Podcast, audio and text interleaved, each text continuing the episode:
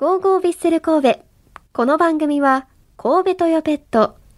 ワコーレマンションシリーズの和田光さんと共にお送りします。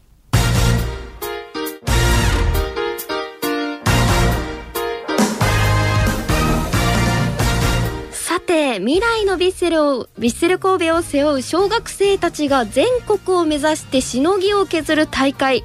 第5回和光レ杯チビリンピック2022兵庫県大会が2月12日土曜日2月13日日曜日と三木市の三木総合防災公園陸上競技場で行われました。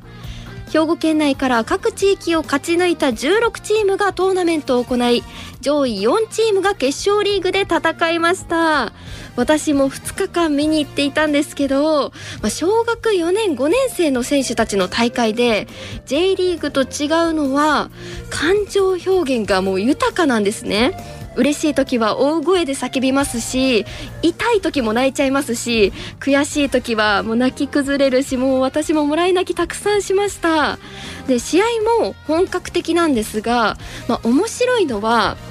私監督の後ろのあたりから見ていたんですが控えの選手たちがもう全員監督並みに指示を出すことですね。もう中守れとか左見ろよそこ2人もいかんでいいみたいなまあなんか監督の声消さ消されてるんじゃないかなっていうくらいもう控えの選手たちの勢いがありましたね。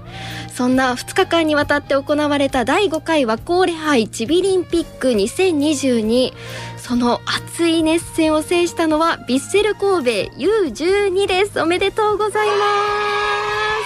ッセル神戸ってつくんですね。それではヴィッセル神戸 U12 のキャプテン花本ヨハン選手への優勝インタビューをお聞きください。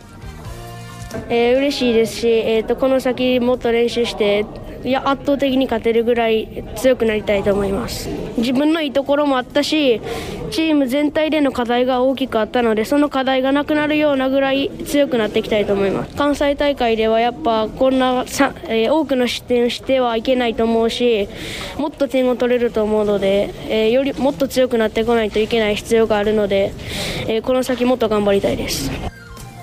笑顔が可愛らしい花本選手インタビューちょっと大丈夫かな？緊張してるかなと思っていたんですがもう驚くほど落ち着いてしっかりコメントくれていました、まあ、試合前からしっかり全国大会を見据えていたので今後も頑張ってほしいです。そして好きな選手についても聞いてみました。サンペール選手が好きです、えー、チームの中心となったりゴールに関わったりするところが好きです。はい、やっぱりシュートを決めてる選手に目が行きかじかと思いきや、まあ、中をコントロールする核のような選手に自分もそうなりたいとお話しされていてもうしっかりサッカー選手だなと感心しました。実はですねこの花本ヨハン選手はこのゴーゴービッセル神戸ととても縁があるんです。2011年に行った世界に1台のヴィッセル神戸仕様のプリウスアルファの当選者の息子さんなんです。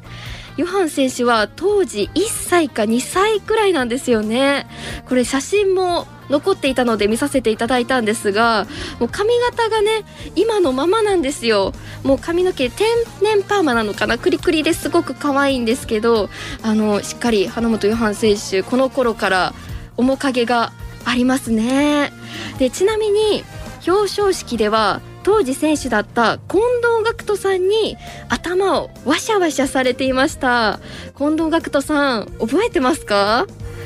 花本さんご一家は今でも世界に一台のヴィッセル神戸仕様のプリウスプリウスアルファに乗っているとのことでヴィッセル愛を感じますね。またインタビューでは将来の夢としてトップチームでヴィッセル神戸のエンブレムエンブレムを背負ってピッチに立ちたいと強い思いも話してくれました。ぜひトップチームで活躍する姿を楽しみにしています。そして最後に大会の特別協賛催しました。和田光さんの溝本俊也常務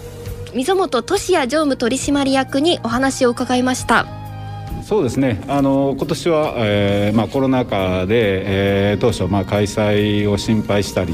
したんですけど、まあ、あの天候もねちょっと悪かったんですけどなんとか、はい、最後まで、えー、できて、えー、子どもさんの元気な姿見れてよかったかなというふうに思っております。ね、やはりあの芝生のピッチで、えー、サッカーができるっていうのは小学校の子どもさんにとって非常に、まあ、モチベーションが上がるというかあそんな大会だと思いますので、はい、私どもも行ってよかったなというふうには思ってます。今年で、えー、5回目、えー、になるんですけどもまああの今年はねできなかったんですけど当社の社員もボランティアで、えー、ボールボーイで参加したりとか、あもしてますし会社挙げてですね、えー、少年サッカーの盛んになるということについて、まあ、あの応援をね、えー、してきて、えーまあ、定着してきたかなというふうにも思ってます。子供さんあの勝ち負けね当然はあるんですけどもやはり、サッカーができるということについて、まあえー、指導者の方であるとか親御さんあ他ですね、えー、感謝の気持ちを持って、えー、サッカーこれからも続けていただければ